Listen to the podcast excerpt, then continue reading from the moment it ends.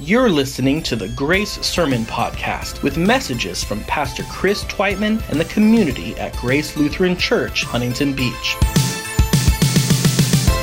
We're a family church that exists to engage life together and impact our neighborhoods as disciples of Jesus. If you'd like more information about our church, please visit us online at gracehb.org. Now, stay tuned for today's message.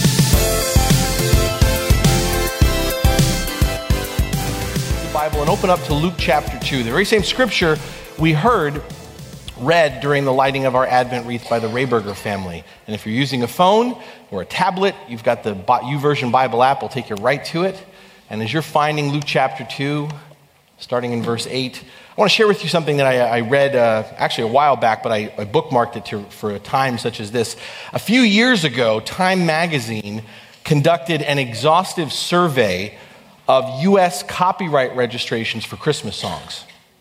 And what Time surprisingly discovered in terms of ranking the most recorded Christmas tunes, the heavily religious songs about the birth of Christ outnumbered the highly commercial ones about Santa and snow. Yeah. 12 of the 18 most recorded Christmas songs in America, 8 of the top 10, and all of the top 6 fell more on the Jesus side of Time's ledger. So, despite all the continuing humbug about the ongoing war on Christmas, the name and truth about Jesus continues to be weaved into the coming and goings of visitors to shopping centers, big retailers, and restaurants during this most wonderful time of the year. So, if you're someone who's concerned about the war on Christmas, get a hold of yourself, okay?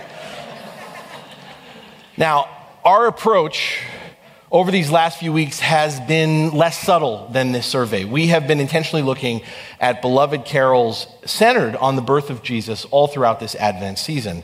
And today we're going to meditate on a famous holiday song that is particularly focused on this part of the Christmas story from Luke's gospel. And I know we read, heard it read aloud, but absorb it once again because this is again what gathers us to together this time of year and especially tomorrow, tomorrow night. We're in Luke chapter 2 and we're starting at verse 8.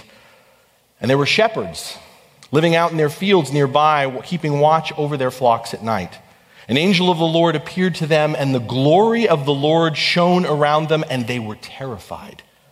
But the angel said to them, Do not be afraid. I bring you good news that will cause great joy for all the people. Today, in the town of David, a Savior has been born to you. He is the Messiah, the Lord. This will be a sign to you. You will find a baby wrapped in cloths and lying in a manger. Suddenly, a great company of the heavenly host appeared with the angel, praising God and saying, Glory to God in the highest heaven, and on earth peace on those to, to those on whom his favor rests. When the angels had left them and gone into heaven, the shepherds said to one another, Let's go to Bethlehem and see this thing that has happened, which the Lord has told us about. So they hurried off and found Mary and Joseph and the baby who was lying in the manger. When they had seen him, they spread the word concerning what they had been told about this child. And all who heard it were amazed by what the shepherds said to them. This is the word of the Lord. Thanks be to God. There are a couple of songs that are rooted in this particular passage, but today we're focused on this carol Angels We Have Heard on High. Now, interesting, the original author of this song is unknown. It's believed, Angels We Have Heard on High, it's believed to have begun as a traditional French carol originating from Languedoc, France. The refrain, in fact, of Angels We Have Heard on High is taken directly from Luke, as you heard, from chapter 2, verse 14, and it records the words of the angel's declaration, Gloria in excelsis Deo, which is Latin for glory to God in the highest. Reports say that in 129 AD, Pope Telesphorus decreed that the Gloria be sung during Christmas Eve midnight mass. This phrase, Gloria in excelsis Deo, became known as the angel's hymn, and it's believed to have been to, what, to be what inspired the chorus of angels we have heard on high.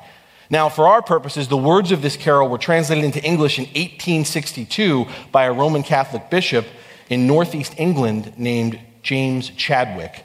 And the tune for angels we have heard on high is believed to have been inspired by an unknown tune at the time that was arranged by Edward Shippen Barnes in the early 1800s as well. And even though this, the verses of this song have been translated into many other languages besides French, today, still, this tune is sung just the same way it was 150 years ago. And if you're not, if you're hopefully in talking just briefly about it, it's called that, that, that carol to mind. Angels we have heard on high is this rousing song of invitation, a cosmic chorus, you'll remember, that begins in heaven with the angels. And then, as the song tells us, the mountains in reply echo back in response, symbolizing the, symbolizing the participation of the earth. And in the midst of this description, we are invited to sing. And as we sing, we join all their voices. And what I want to do today is I want to focus specifically on the declaration made by the angels on that silent and holy night so long ago. The one, again, that's expressed in the chorus to this carol Glory to God in the highest, and on earth, peace to those on whom his favor rests. Because you see, in this announcement of the angels, this single sentence is the explanation of the significance of Christmas, of what the birth of Jesus means for all humankind. And if you were paying attention, it fundamentally comes down to two things glory and peace. Glory to God in the highest. I have a question for us this morning. What is glory? What is glory? Glory is a hard word to define. Biblically, the Old Testament Hebrew word for glory is the word kavod. Can you say kavod? Kavod. And kavod literally means heavy in the sense of having weight or largeness. Like when we say, man, that's heavy. Yeah, it's heavy. Meaning it's got some substance, some weight, some impact to it. Glory is about weight, significance, impact. And you know, I don't think we do justice to the picture of glory on that first Christmas. I don't think we do justice to the picture of glory on that first Christmas. I mean, the image presented on the cards we send to each other, the bird's eye view offered through our various nativities and creches, tend to be that, right, of a fairly quiet, serene, sweet, and otherwise unassuming silent night you know, baby Jesus nestled in the manger, Mary and Joseph gathered around him, shepherds nearby, cattle and other animals lowing, a star high above their heads, three wise men following yonder star, bearing gifts on their way to pay their respects, and a winged angel, sometimes two or three, floating above in the sky. It's a beautiful picture. It's a beautiful picture, one that's etched again into our traditional observance of Christmas, but it lacks a certain oomph. It fails to reflect the full weight, magnitude, the glory of that actual moment. Now, I'm going to explain what I mean, but I want to give a little spoiler alert, a little caution.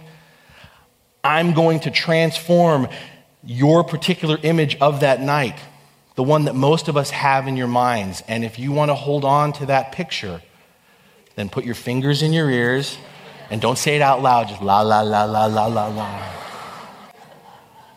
Because here it is. When you picture that scene, first of all, no angel in Scripture is described as having wings.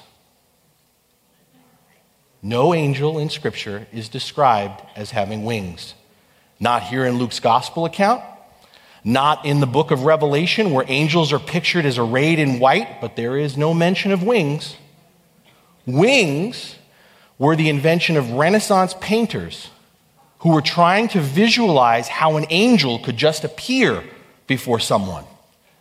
After the Renaissance period, there's then this gradual evolution of the picture of angels into fluffy, almost translucent entities skipping from cloud to cloud, borne upon gossamer wings.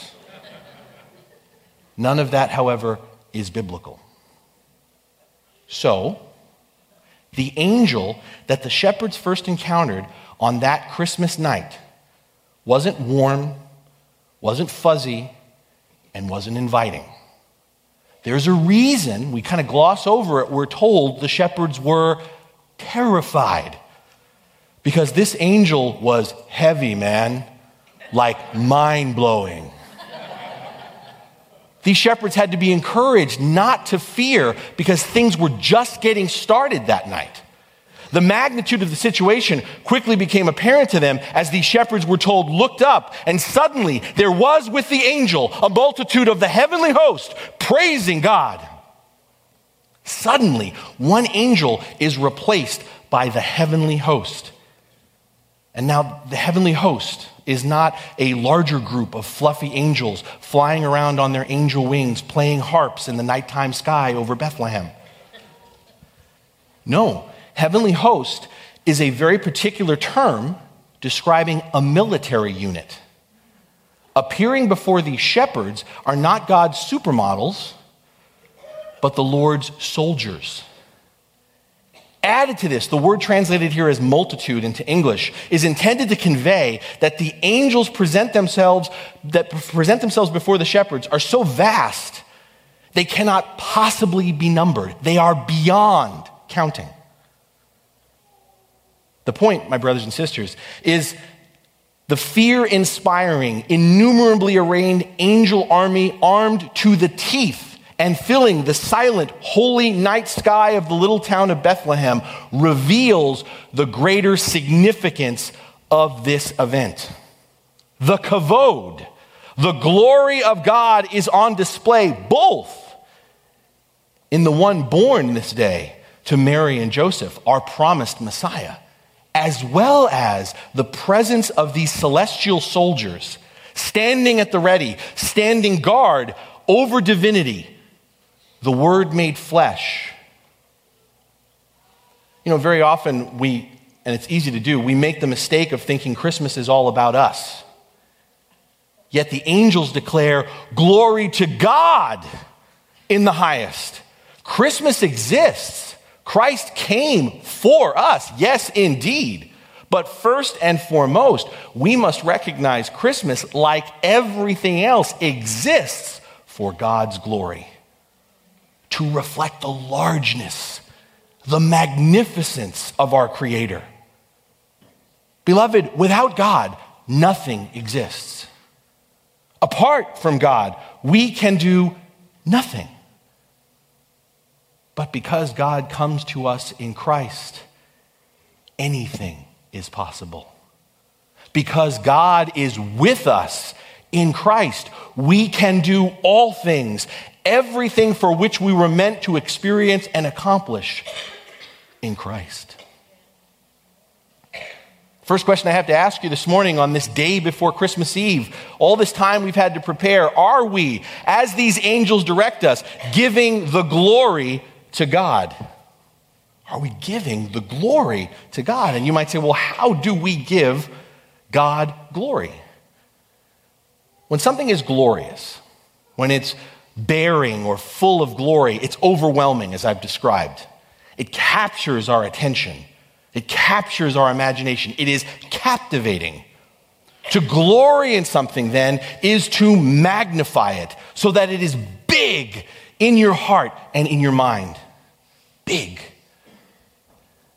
One of the things I've continually prayed and still do for my children is Jesus would be big in their life not peripheral, not just part of their lives, but that their lives would revolve around the weight, the significance, the largeness of who Jesus is, and his specific call upon their path. My friends, is God, is Jesus big in your life? We glorify lots of things. We glorify, we make room, a lot of room in our lives for the things and the people we perceive as looming large. If we're a true fan of a team or an artist, we make time for their influence upon us. We pay attention to what they produce, right? They weigh heavily upon our mind and our heart. We jump up and down and we cheer for them. We sing and raise our arms for them. We'll dance in their presence. We will encourage others to listen and follow them. Man, they're great. Oh my gosh, you've got to hear this. You've got to see this. This is the best. This is giving them, that team or that particular artist, glory. The question is, is in this season of all seasons, does our life say that it's all about God's glory? Does our life say that it's all about God's glory? Is God's presence, are God's purposes what inform how we think, how we feel, how we move, how we act?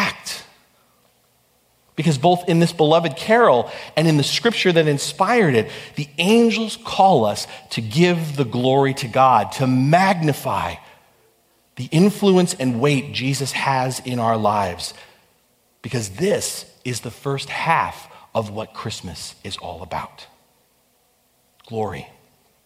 The second half of what the angels sing about is peace on earth, peace to those on whom God's favor rests. Now, peace is a word we've talked about before, and peace, as we might remember, when invoked in the Bible, is about a lot more than the absence of conflict. The Hebrew word for peace, do you remember it, is shalom. And biblically, shalom is about wholeness, wellness in mind, body, and spirit. Shalom is rightness, harmony in relationships. In other words, peace is not simply, I'm not mad at him or her. Peace is he and I, she and I are right with one another. We are reconciled. We are together. Peace is not just, I'm okay and you're okay. Peace is both of us, individually and together, flourishing. Peace, then, shalom, is about life and the world being and becoming all that it should be, all that it was created by God to be. And Jesus comes, God comes to us in Christ to bring that kind of peace. Jesus is born to make shalom possible for us. And this shalom, this peace, birthed with Christ, has three layers to it. Three. First and foremost, it is peace, reconciliation, and restoration of our relationship with God. First and foremost, it's restoration and reconciliation of our relationship with God because you see, there is no lasting peace in this world there is no lasting peace in our relationships. There is no lasting peace within ourselves because we live unconsciously and consciously in rebellion and rejection of our Creator. We make our own rules, right? We do what we want to do. We live for ourselves. It's all about us. Nobody can tell me what to do, how to live, or who to be. These are the slogans by which we live by which we buy, by which we consume, by which we breed. Any acknowledgement or consideration of God's plans and purposes for us is at best an afterthought. It's a sporadic, sort of a Christmas and Easter thing, accommodation that we make to God that inevitably ends up making whatever the Lord might will or ask of us, not surprisingly, look exactly like what we already intended and planned to do. Go figure. My friends, sometimes we get the picture of the angels wrong. Sometimes we get the true picture of that scene in Bethlehem wrong as well. Sometimes we fail to see to recognize how this picture could have been different. What I mean is, if you're now picturing the scene the way that I've unpacked it for you, God could have unleashed judgment on this world. The Lord could have sent this marauding heavenly army to fix his creation Think about it myriads upon myriads of angels, avenging angels armed to the teeth to account for our laying waste to his creation, our killing of the prophets he sent to us, our continual mocking and ignoring of his law. God could have sent his sword to condemn us, but God chose to come down himself to save us. God could have revealed the power of his judgment. But God chose to reveal the strength of his unconditional and unconquerable love by birthing it through a baby wrapped in swaddling clothes. That is the glorious picture of Bethlehem painted on that starry night. A declaration not of war, but a divine offering of peace. But take care. Take care. Listen carefully. For this is not some generic announcement. The announcement of the angels is for people who believe their message.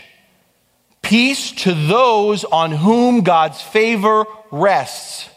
This is not a statement of favoritism, as if God only brings peace to some. No, Jesus brings peace to all humanity, but only those who embrace this peace, who rest and abide in this shalom, will experience it. Those who are indifferent to this announcement, who deny Christ and reject what he offers, for them there is no peace. Not because Christ does not offer it, but because they say, no, thank you. If we choose not to rest or abide in the peace of Christ, we are restless. We are at war with God. Whoa, whoa, whoa. Now hold on a minute, we might say. I don't feel hate towards God. I'm not opposed to God. I haven't declared war on God. Here's the thing if you're someone who's just accommodated God's presence in your life, you know, just kind of made room for the Lord, if you're a person who believes in Jesus but doesn't actually follow him, if you claim the benefits of knowing Christ, but ignore the call of letting Christ transform how you think, how you feel, how you speak, how you act, then you are not resting and abiding relying upon the peace of Jesus. And that makes you in opposition to God. You are at war with God. You are restless. You know it. You feel it. You deny it. You ignore it. But there's moments you feel it. You're restless. You can't be at peace because you have not embraced, you will not rest in the peace that is ours in Christ. And beloved, whenever we are at war with God, we are going to lose. Every time. But we don't have to lose. You don't have to lose. God comes to us in Christ so we can win. Jesus comes to win us back to bring us peace.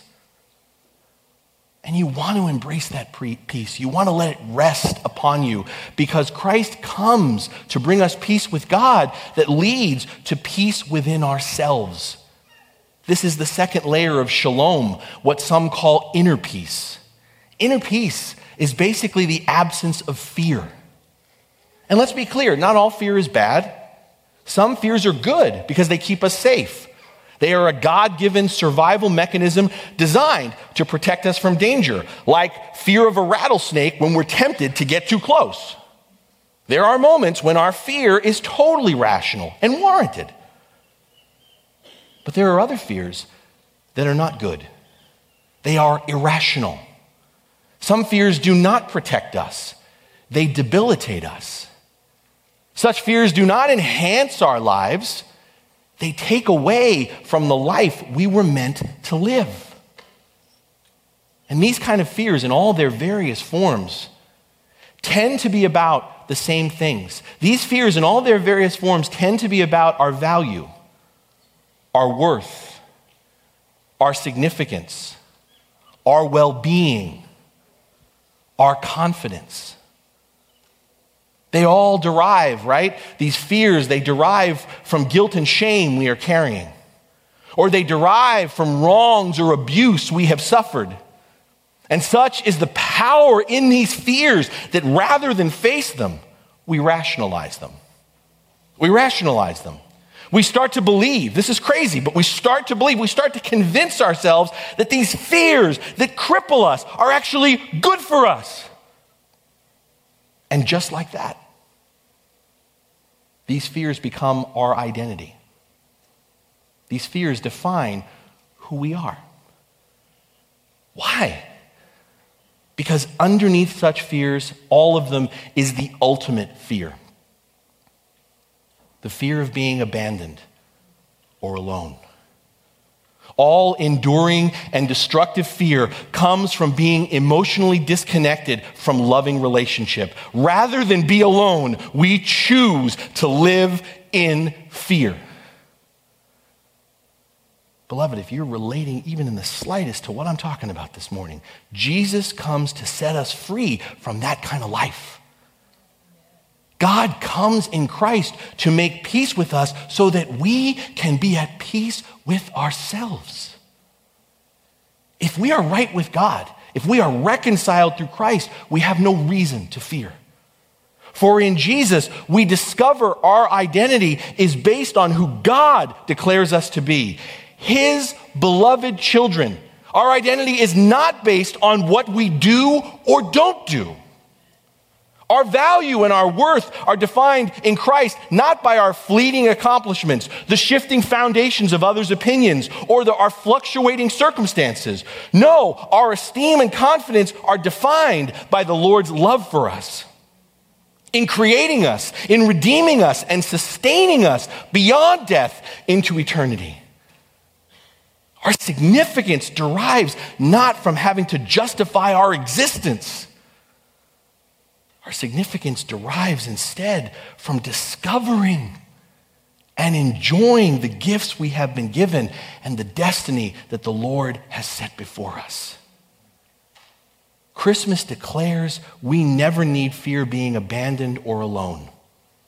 Because if God has come this far, from heaven to earth to be with us, and if God in Christ will go so far all the way to the cross and beyond the grave to be for us, God will never leave or forsake us. Beloved, what are we afraid of? What are you afraid of today? I ask you, if God is for us, who can be against us? If God is our very present help in time of trouble, what can anyone else do to us that will last, that God cannot work through? If God is at peace with us, what is worth worrying about? Let us cast our fears upon the one whom the angels have declared have come for us. Let us rest in his peace. Because in so doing, we will unravel the third layer of this peace that Christ brings peace with God that leads to peace with ourselves, that leads to peace with others. This world is full of conflict. Boy, that's an understatement. I don't need to tell you that. This world is full of conflict. But we are gathered here, and many will gather tomorrow, some who never step inside a church except for this one time of year, because they will hear that in this world of conflict, Jesus comes to bring us peace. They will hear that Jesus' birth brings powerful resources into this world to bring peace between us as human beings. Powerful resources. The first is this first resource that we are given is Jesus gives us unconditional love. And this kind of love, unconditional love, is not just ours to receive, but also to share. We share this kind of love. We find wholeness and peace in our relationship with others as we begin to change and see people through God's eyes. God's eyes as we remember God's gracious love toward us, despite our flaws, even with our outright bad attitudes and behavior, we cannot help but be compelled to extend that kind of love to others, focusing not on whether they deserve it, but becoming profoundly aware of how much they need this kind of love. Who needs that kind of love in your life this Christmas? Who needs unconditional love in your life this Christmas? Jesus gives us a powerful, powerful resource. He gives us unconditional love, but Jesus also gives us forgiveness. God in Christ forgives us before we even say we're sorry. God in Christ gives us forgiveness before we even say we're sorry. And again, the gift of forgiveness is not just ours to receive, it's given to us to share. And forgiveness, forgiveness, when it is actually and fully received, I mean, when you actually receive the forgiveness that is ours in Christ, it unleashes, doesn't it? an amazing desire and an even greater power within us to forgive others. When we've been truly set free, released from our guilt and shame, we want others to experience that same release because freedom is contagious. My brothers and sisters, are you living at peace with others this Christmas? And if you're on the fence, if it's starting to get a little warm in here, if you're not eager to forgive others, then maybe you haven't actually received the forgiveness that is yours in Christ. Hear that. If you are not eager, willing to forgive others, then maybe, despite what you think, you have not fully received the forgiveness that is ours in Christ for any number of reasons. Pride. I'm always the one that goes to them. It's not my fault, it's their fault. Denial. I didn't do anything. I am completely innocent here. Self pity. And no one ever apologizes to me. No one ever tries to make peace with me. I'm the one that people always walk on. I'm always the one. For any number of reasons pride, denial, or self pity we don't forgive. But if those reasons and countless others, pride, denial, or self pity, keep us from forgiving, then the forgiveness that is ours in Christ, beloved, hear this, remains an unwrapped Christmas gift for us still sitting under the tree. It's a gift you have, but it's a gift you haven't unwrapped. It's a gift you've been given, but it's a gift that you're saying, yeah, that's cool, but you know what? I'm going to put it here. Because if you unwrap the gift of God's forgiveness, that God has set you free, it changes you, it transforms you. You can't help but want for others to be free. Again, not because they deserve it, not because they've even asked for it, but because you know you've experienced how desperately they need it. Is there someone you're in conflict with this Christmas? Or someone vice versa who's in conflict with you? You know, it's that wonderful time of year when we get together with all our family and friends. You know, and because, you know, courtesy demands, unless something really, really bad has happened, we invite all our family together. And that's why some of us have to put on that smile. It's that one time a year we had to see that person. Right? Is there someone you are in conflict with this Christmas, or vice versa, is in conflict with you? Hear the angels. Make it right with them. Make it right with them.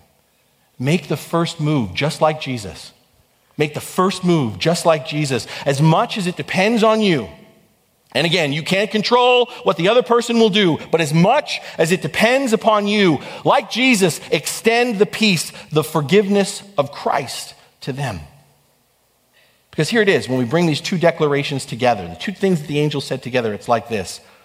When we live at peace, when we live in peace, we glorify God. When we live at peace, when we live in peace, we glorify God. God in Christ has revealed his glory, his unconditional love, and boundless forgiveness to us through Jesus. So we need now, by faith, by the grace of God, to make that gift actual, to give the glory to God. Christmas is almost here. It's not too late for us to join the company of angels in their heavenly song. To glorify God in reflecting the weight, the largeness, the substance of who God is to others. As those created in the Lord's image, glorifying God is our shared calling. We all come from different places and different stories, but our shared calling is we were created to glorify God.